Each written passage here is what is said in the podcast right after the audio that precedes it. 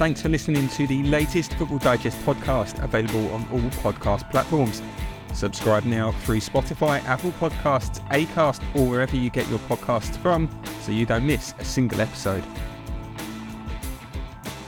Hello and welcome along to Football Digest Extra Time with myself, Ned Keating. I'm here today with the Daily Star's Harry Brent as we run the all over what I say fairly busy uh, weekend in, in what's, you know, it's still quite early on in the transfer window, for being honest, Harry, isn't it? That, but we're still seeing uh, a lot of movement, perhaps that you'd more associate with, you know, getting towards the last few days of the window rather than the first few days of the window. Um, plenty, as always, for us to get stuck into this morning, but we're going to start off with uh, a move that, as we're recording this on Monday morning, we're expecting confirmation to follow fairly shortly, probably by the, the close of play on Monday. We'd be surprised as well. So if you listen to this past do do bear with us and, and apologise. Uh, yeah, we apologise on, on, behalf as well. The fact that the transfer market moves so quickly. But Harry, we are going to talk about Kai Havertz as we said there. We're expecting confirmation of his move to Arsenal uh, imminently. Um, but I suppose what we can talk about then is, is, you know this player and what he's going to bring to Arsenal. Um, the start of play, obviously, he's been with Chelsea since uh, 2020, wasn't it, or 2019, if, I, if I'm right, 2020. Um, so he's been in the Premier League three seasons now. Uh, obviously, famously scored the goal in the Champions League final to win it for Chelsea against Manchester City in 2021. Um, but in terms of how he's had to fit into this Chelsea side and, and, what he was compared to Bayer Leverkusen and kind of having to adapt as well to the Premier League, may not have gone as well as people may have expected, but he's still performed well for Chelsea. He's still been a dependable force for Chelsea, which has obviously intrigued Arsenal and, and making them wanting to sign him what will he bring to Arsenal? I mean, quality. I mean, is is the first thing. Obviously, as you as you touched on there, it's it, it's it's been a weird sort of three years for Havertz. He's he's a complete enigma in in in lots of ways. You know, from a from a sort of Chelsea fan perspective, as you touched on there, can be relied on for big performances in big games, but a lot of the time, you know, doesn't produce when it you know when it comes to to less important games. Um, but I think if if if we can sort of assume that Arteta has identified the right sort of position for him, which I don't think Chelsea have ever done really in the three years we've you know Chelsea have had we play. I mean, last season playing him at false nine didn't really work. I know he had a bit of luck playing as a sort of second striker at Bayer Leverkusen, but false nine hasn't really suited him a whole lot. I know Frank Lampard played him a little bit at number eight, and also you know out, out, out as one of the wingers. Um, you know, so there's been a lot of a lot of sort of change. I think if Arsenal can identify precisely which position they they they need him for and which position plays to his strengths, he could be a serious player and a sort of serious force for them. Because um, I think you know he's one of these. I, I sometimes liken him to to Thomas Muller. You when you watch him, you, you're not quite sure of why he's particularly great. You know, no, not a huge amount of pace, not a huge amount of strength, doesn't play beautiful Kevin De Bruyne passes or whatever, but but just very intelligent, very sort of um, you know, good at most things. Um, and I think, as I say, if if if you can get him in the right sort of system, he can be a, a, a genuine force. But um, the, the, other thing to say, he's he's um, to sort of go against that, right? Really, because as I say, the versatility aspect is kind of what could what has set him back a little bit at Chelsea. But I think that's going to be really important for Arsenal as well, because a big a big issue they've had, particularly last season, was a lack of depth uh, you know, one player goes out, they, you know, they, they haven't got a huge amount of quality coming in. And the fact that he can play obviously in midfield and across that front three will be a big, uh, a big asset for, uh, for Arteta going forward. You mentioned there and touched on it the fact that Chelsea uh, haven't really found a home for him within the starting 11 and kind of how he's played and, and kind of floating around this different positions. And as you said there, last season in particular, you know, being a false nine, being a winger, being a second striker, being a number eight probably hasn't helped him much. Um, and of course, you know, there's been a, a, fair amount of periods of change through Chelsea as well. What is it? He's probably had about three different managers, three, four different managers, isn't it? I know we can technically count Lampard twice, I think, on, on this list at least, anyway, the second coming. Um, but with Arsenal, it seems that there is perhaps a, a level of a level more stability, a bit, a bit more stability within the style of play, how they want to approach things. So will Arsenal and how they play perhaps suit him more than Chelsea, where he was kind of at times it felt like a a square peg in a round hole, trying to fit him into these different positions, seeing where he can play because he is a talented player. Chelsea wanted to get him in their squads uh, week in week out, but Arsenal may have, as you said there, a more nailed down position for him, which may hopefully allow him to flourish.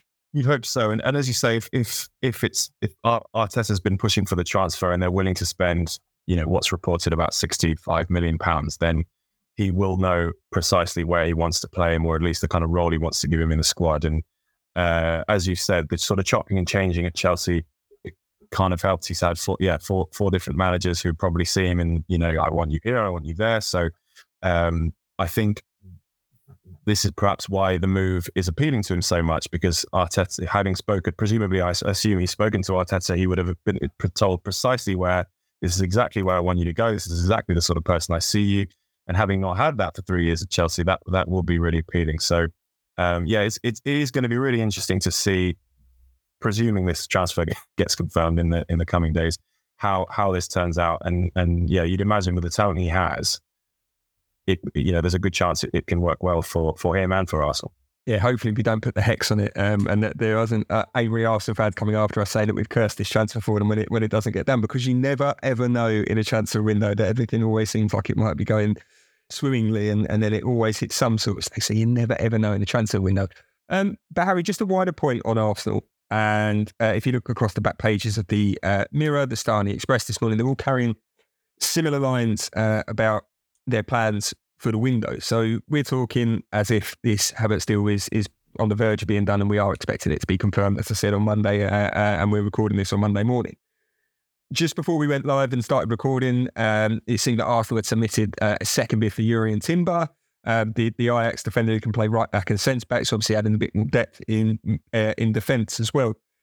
Across the back pages this morning, um, there are quotes and suggestions from Mikel Arteta that this is just the start. These two players are just the start, that they need more other players. And of course, you know, we are talking about Declan Rice and perhaps a tug of war, and, and we'll come on to him a bit more in a second. But for Arsenal, where else do they need to strengthen? Once they get Havertz in, once they get Timber in, uh, should they get Timber in, uh, perhaps maybe at this point, it's not as certain as, as Havertz at this stage. But, uh, you know, should they get those two players across the line, where next do Arsenal need to look? Is it Declan Rice? Is it that midfield that needs to be strengthened again? I think it is, and and particularly given the fact that a player as good as Rice, I mean, I know it's going to cost a lot of money should they get him, but a player as good as Rice is available. I think that is absolutely where they should go. We're we're probably expecting Xhaka to go, probably Partey to to follow. So that leaves a big hole in their in their central midfield, and I think Rice would absolutely be the right man to uh, to sort of to sort of go for after that. Um, but as as you said, uh, as, as we've touched on before, like I think a big problem for Arsenal last season was a lack of of depth, which is understandable because I don't think they were particularly expecting to be a, a title title challenging team last last season, as good as as they were in the latter half of the season previous to that. Um, but I think uh, you know the strength in depth has has been a big problem. I think we saw that with the January signings of of, of Trossard and, and Jorginho just padding out the squad to sort of take pressure off other players. Um, but should they get Rice? Rice, Rice, you know, uh, is sort of he can play in all sorts of positions in that mid in that midfield three, all sorts of roles. As we said, we you know Jurrien Timber is likely to to to come as well, and he can fill in at right back, which gives them a little a little bit of depth there. Um, so for me, I think then after Rice, I think the next play um, after Timber and after Rice, I think the next place they need, whether they'll be able to afford it this summer is another question. But I think uh, they need to bring in another quality winger, take some of the pressure off Saka and Martinelli, particularly Saka, who I think burnt out a little bit the, towards the tail end of last season when uh, you know Arsenal's form started tailing off, coincided with Saka's form uh, tailing off, um, and you know I, all good teams who who win titles have you know four even five players who can who can sort of fill in in those two wing positions who are who are not just you know players to come in as a, as a sub but genuine players who can who can sort of challenge for spaces. So that's why I, I would advise them going next as we said there, Declan Rice, uh, a player that Arsenal are interested in. Of course, it's not just Arsenal that are looking at Declan Rice. And, uh, and again, it kind of highlights how quickly things move within the transfer window.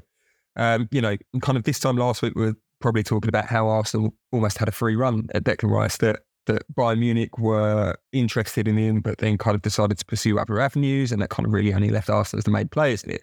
Fast forward a couple of days, and Manchester City are going, oh, we quite fancy him uh, as well, which has definitely put a bit more pressure um, on Arsenal and, and, and added another layer to this, you know, what seemed like perhaps a, not necessarily a free run. Arsenal still would have had to, uh, you know, negotiate with West Ham, and that is proven quite difficult, of course, at this point. but it, it does add, you know, kind of a, another extra layer to this as well. At Manchester City, and they're looking at, you know, someone that one of their title rivals from last season were very keen on. They're thinking, no, actually, he could, he could, do a job for us as well. Kind of almost not necessarily coming from nowhere. I think everyone would love to have a player like Declan Rice in their squad, but it is interesting to see that that Man City have entered the race for him as well. Yeah, it's almost it's almost as if they've if imagine if it was a sort of running race and they've said to us, "I'm going, we're you know we're Man City. You can have a little bit of a head start, and then we're going to come in and and and trounce it." Um, but no, as you say, I mean, Rice has got so much quality as you'd expect. All teams were were monitoring it. There's a chance that uh, I know that they were uh, uh, interested in in keeping Ilkay Gundogan at the club, and again, reports coming out at the moment suggest that he's he's gone to Barcelona, in fact, that that, tra- that transfer might have even been confirmed this morning. Um, uh, there's a chance I think that they could have been waiting for, for that sort of to, to to be sealed before working out whether they wanted to add another midfielder. Um, but uh, but yeah, it's I mean it's it's going to be a really a really interesting race. Arsenal have, have made a lot of sort of um, you know headway with the, with the transfers and you know the ports coming out of there. It seems as if they're still confident of a deal.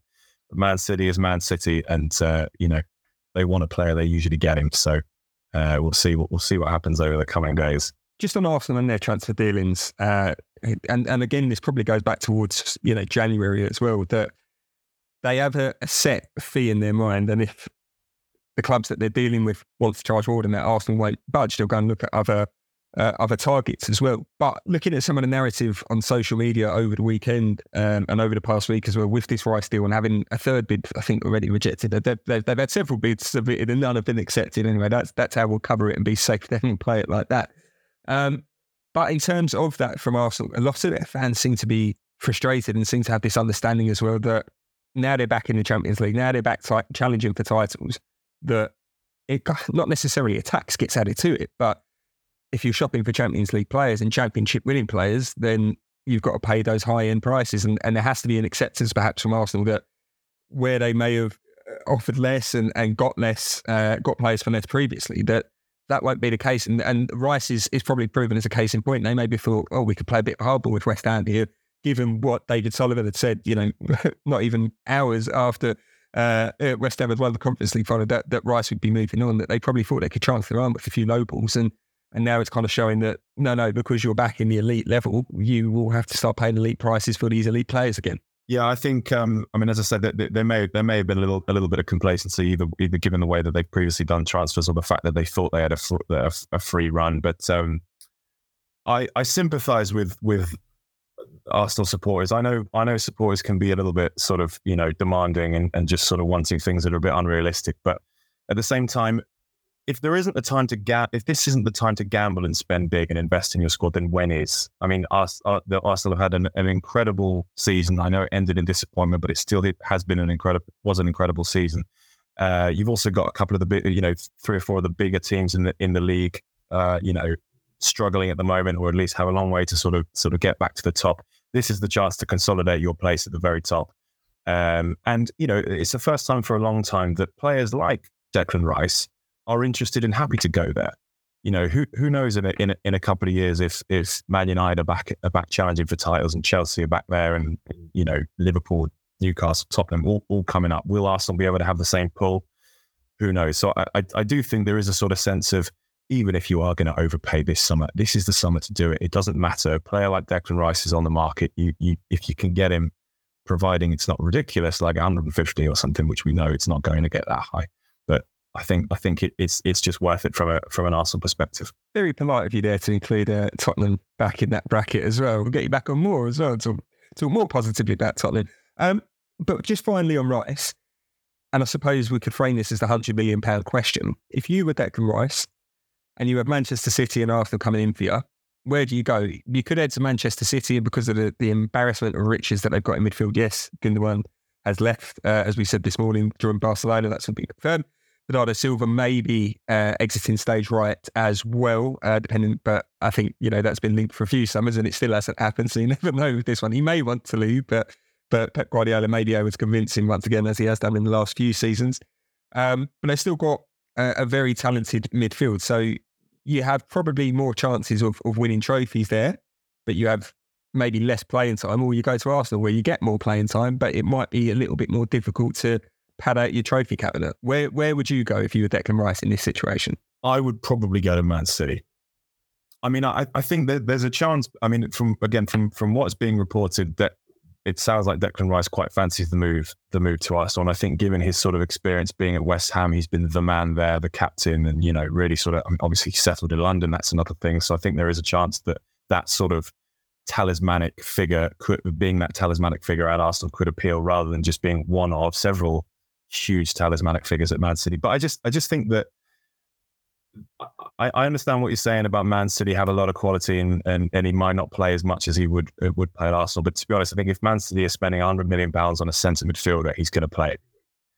Uh, it's not they're not as sort of interchangeable. Central midfielders are not as interchangeable as wingers uh, or even centre backs. So I, I you know I, I w- I'd be very surprised if they bought him and he was in and out of the team.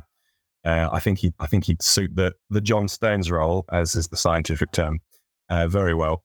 Um, so you know, I, I, I, as I say, if if if I was him, I think I think I would probably uh, I would probably do that one. And I I think the, the other thing to say is, as much as Arsenal is an appealing move now, is there a guarantee that they will be still challenging for trophies as they as they have done this season in the next four, five, six years? I mean, the signs look good, but with Man City's vast amount of wealth, I think you've pretty much guaranteed that no matter what happens with the manager or the players, they're probably going to be challenging for Premier League titles and Champions League titles for the next, you know, until you know until the, until his contract expires. Whereas if he moves to Arsenal, it's a little bit less less sure. So I would be cynical, and I would I would take the uh, I'd take the the Man City move. Yeah, it was quite funny when I was in uh, Prague with the West Ham fans for the Europa Conference League final. Uh, there was one or two of them that even before this City interest had, had kind of reached those levels, um, that they were suggesting that Rice, you know, would be better off going to Manchester City, winning everything, uh, spending a few years there, winning everything, uh, and then coming back to West Ham and playing out his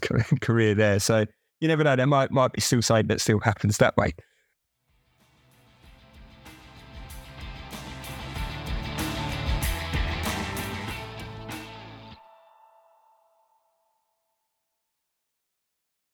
Staying with Manchester City, though, um, and another deal that looks imminent, looks set to be done within the coming days. Uh, Josko Gvardiol from RB Leipzig, uh, a defender who can play centre back primarily, but also fill in at left back. So the kind of player that that uh, Pep Guardiola seems to love but at a minute, a centre back that can play in multiple different positions. Um, the fact that they're spending what could be a world record fee on a defender, um, you know, obviously there's in, in these deals there's always add-ons involved, but we think uh, it could well be a, a, world record fee for a defender, eclipsing what uh, Man United spent on Harry Maguire a few years back.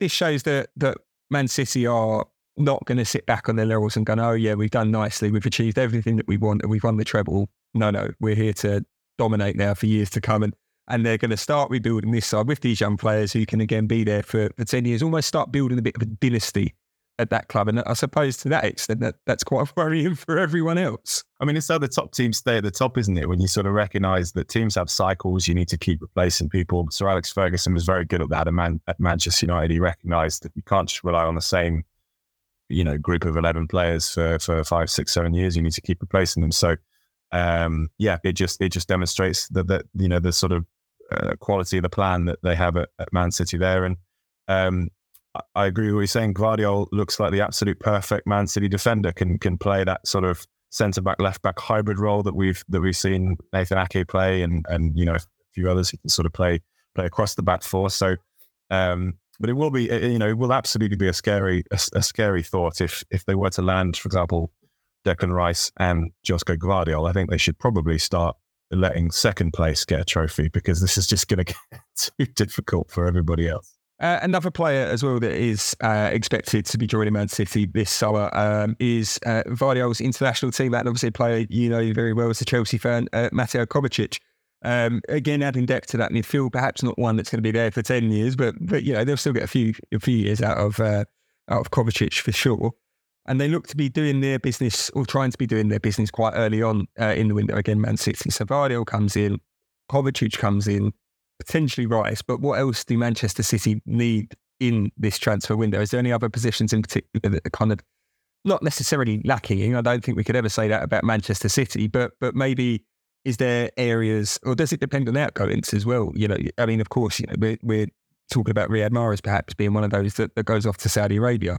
As we talk about Kyle Walker, uh, you know, was linked last week with Bayern Munich. Obviously, I think that's that's kind of not going to happen now by the sounds of it. But Sheffield United were also linked with a return for, for Kyle Walker as well, obviously where he started his career. So yes, this question may hinge on whether or not there are outgoings from the squad. But as we record this on June 26th at 10.20, aside from the players that we've listed already in Rice, Kovacic, in Gvardiol, is there anyone else that Manchester City need to be looking uh, at adding to their squad uh, this summer? Need? No. Um, but you know, I, I think that there are, there are obviously all, all, always ways you can in, in, improve the squad. I mean, they've got such good quality all over the pitch and in depth. But I think you sort of touched upon it there. You've got the likes of Kyle Walker, Riyad Mahrez entering, um, you know, 32, 33 years old. There's a, there's a, I think there's a, a good sense in sort of not necessarily moving them out, but finding sourcing whoever you think is going to be their replacement, and you know whether it's signing a sort of young a young player who can come in and be understudy for a little bit and then take their take their place. Uh, you know when they do decide to leave in a year or two, or or, or bringing someone in to, to just replace them straight up. But I think that's probably the only place they need they need to look because aside from you know possibly a center a, centre midfielder, which as you say that you know we're expecting them to to at least go after Declan Rice. Uh, you, there's just no there's no there's no gaps in that vaccine. There's no holes that need to be plugged. So, um, but I, yeah, I, I, I expect them to start the sort of process of filtering out the older players, and it might take a year, a, a, you know, two or three windows. But uh, I think that's probably the the only thing they need to be concentrating on at the moment. Is is there a chance then that we might have a bit of hope in that because they're regenerating the squad, they might not be as good as they were no, I don't think that's going to be the case either. Because they've yeah they have got a couple of players, but they're just everywhere you, you look. They've got young players sort of coming through early early to mid twenties. Um, you know they're, they're they're really really well managed. You know, uh, not just uh, in in terms of how they play, but just you know the, the incomings and outgoings. They they they know how to run a club. Those guys. So. Um, so yeah, I, I don't think there's I don't think there's much thing that you'd be focusing on. Indeed, still, still scary times nonetheless. Uh, but we're not saying pack up the Premier League and go home just yet. Um, in terms of the other side of Manchester, though, uh, and the red side of Manchester, um, again, they're looking at, at, adding to their midfield options. Mason Mount uh, from Chelsea is is the big name that's being linked with Manchester United.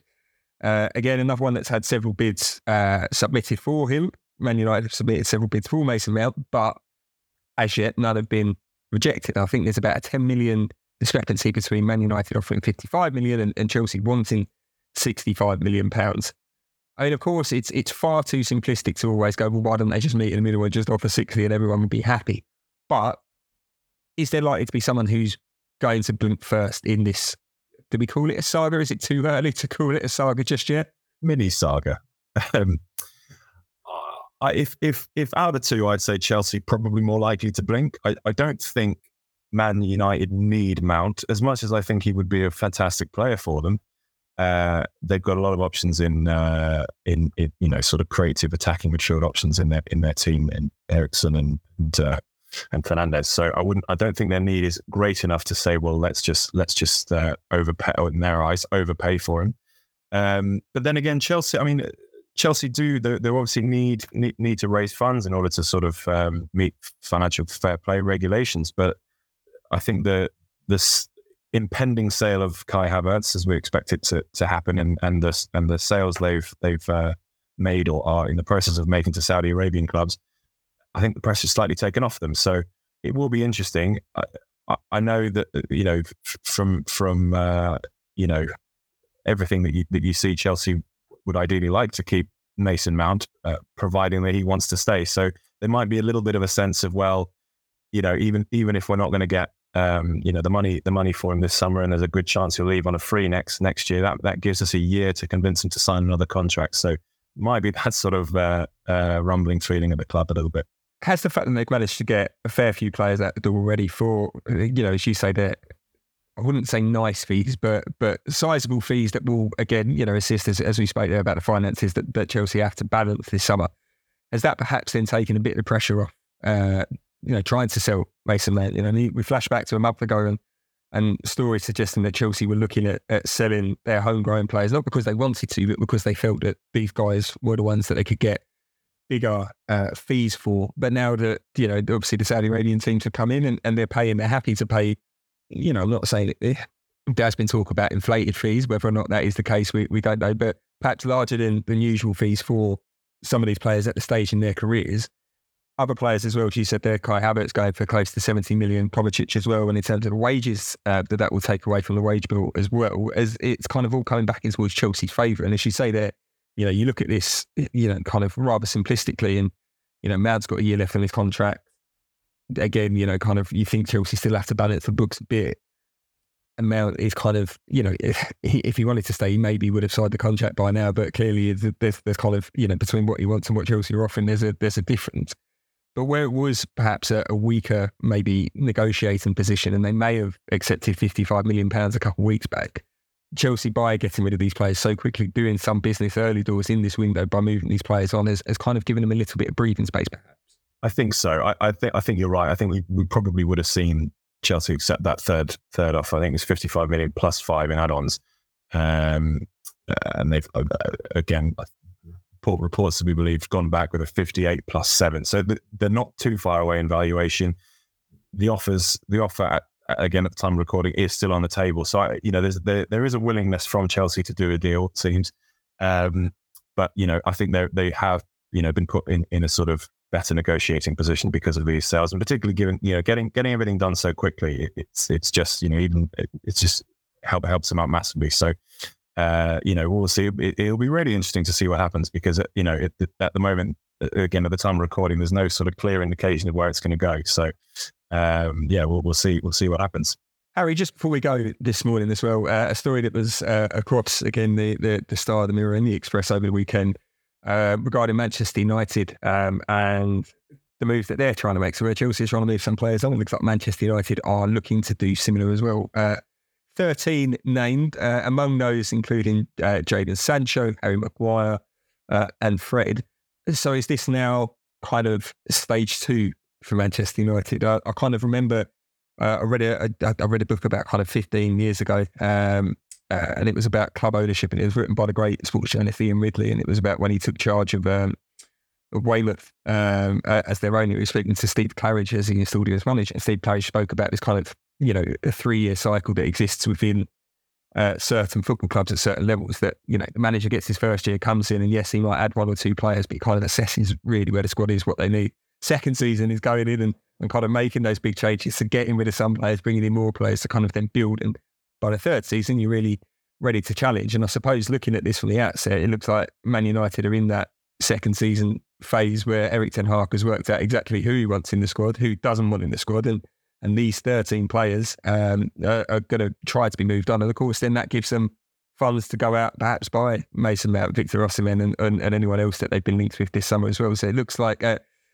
last year was a, a, busy period for Man United, but but this summer looks like it's going to be perhaps a, a little bit more busy as well, and, and especially on that exit door. I think so, and and, and there's probably I mean I'm not sure what United expected where they expected to be at the start of, of last season uh, at, at, the moment, but there's a, probably a good chance they didn't necessarily expect to be in the top four, so they, that might have sort of been been pushing them to right. We can we can actually go after some some pretty good some pretty good players. Let's move let's move these players on now going to be hard to shift thir- 13 players. I, am sure Ten Hag has identified exactly who he thinks is, you know, he needs in his team and who the players that are not, you know, not not up for the fight or not, he doesn't doesn't suit his, his style of play. I'm sure he's identified them. Um, but it, you know, I, th- I think they'll probably have to do that incrementally, you know, over over the next two or three windows at, at, at least.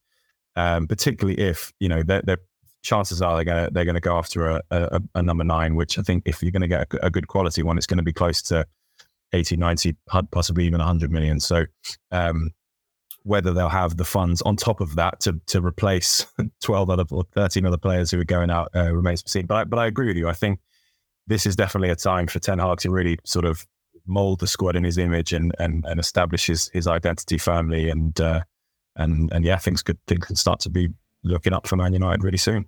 Harry, thanks so much for joining us today. Really appreciate your time as always. Uh, of course, you can keep up to date with all the latest from the transfer window and anything else football related, of course, because it isn't just always all about the transfer window. There is a Women's World Cup on the horizon as well. But of course, you can keep up to date with all the latest from the world of football uh, across the Daily Star, Daily Express, and Daily Mirror websites. But for now, it's good.